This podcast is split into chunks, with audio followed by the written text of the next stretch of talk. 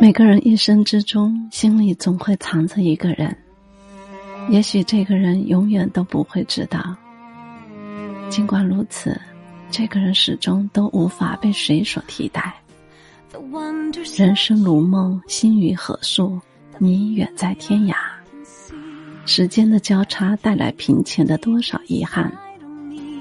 我们只能用这种形式传递情感音频，书写爱的篇章。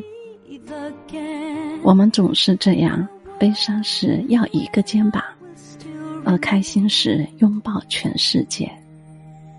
时光偷走的，永远是你眼皮底下看不见的珍贵。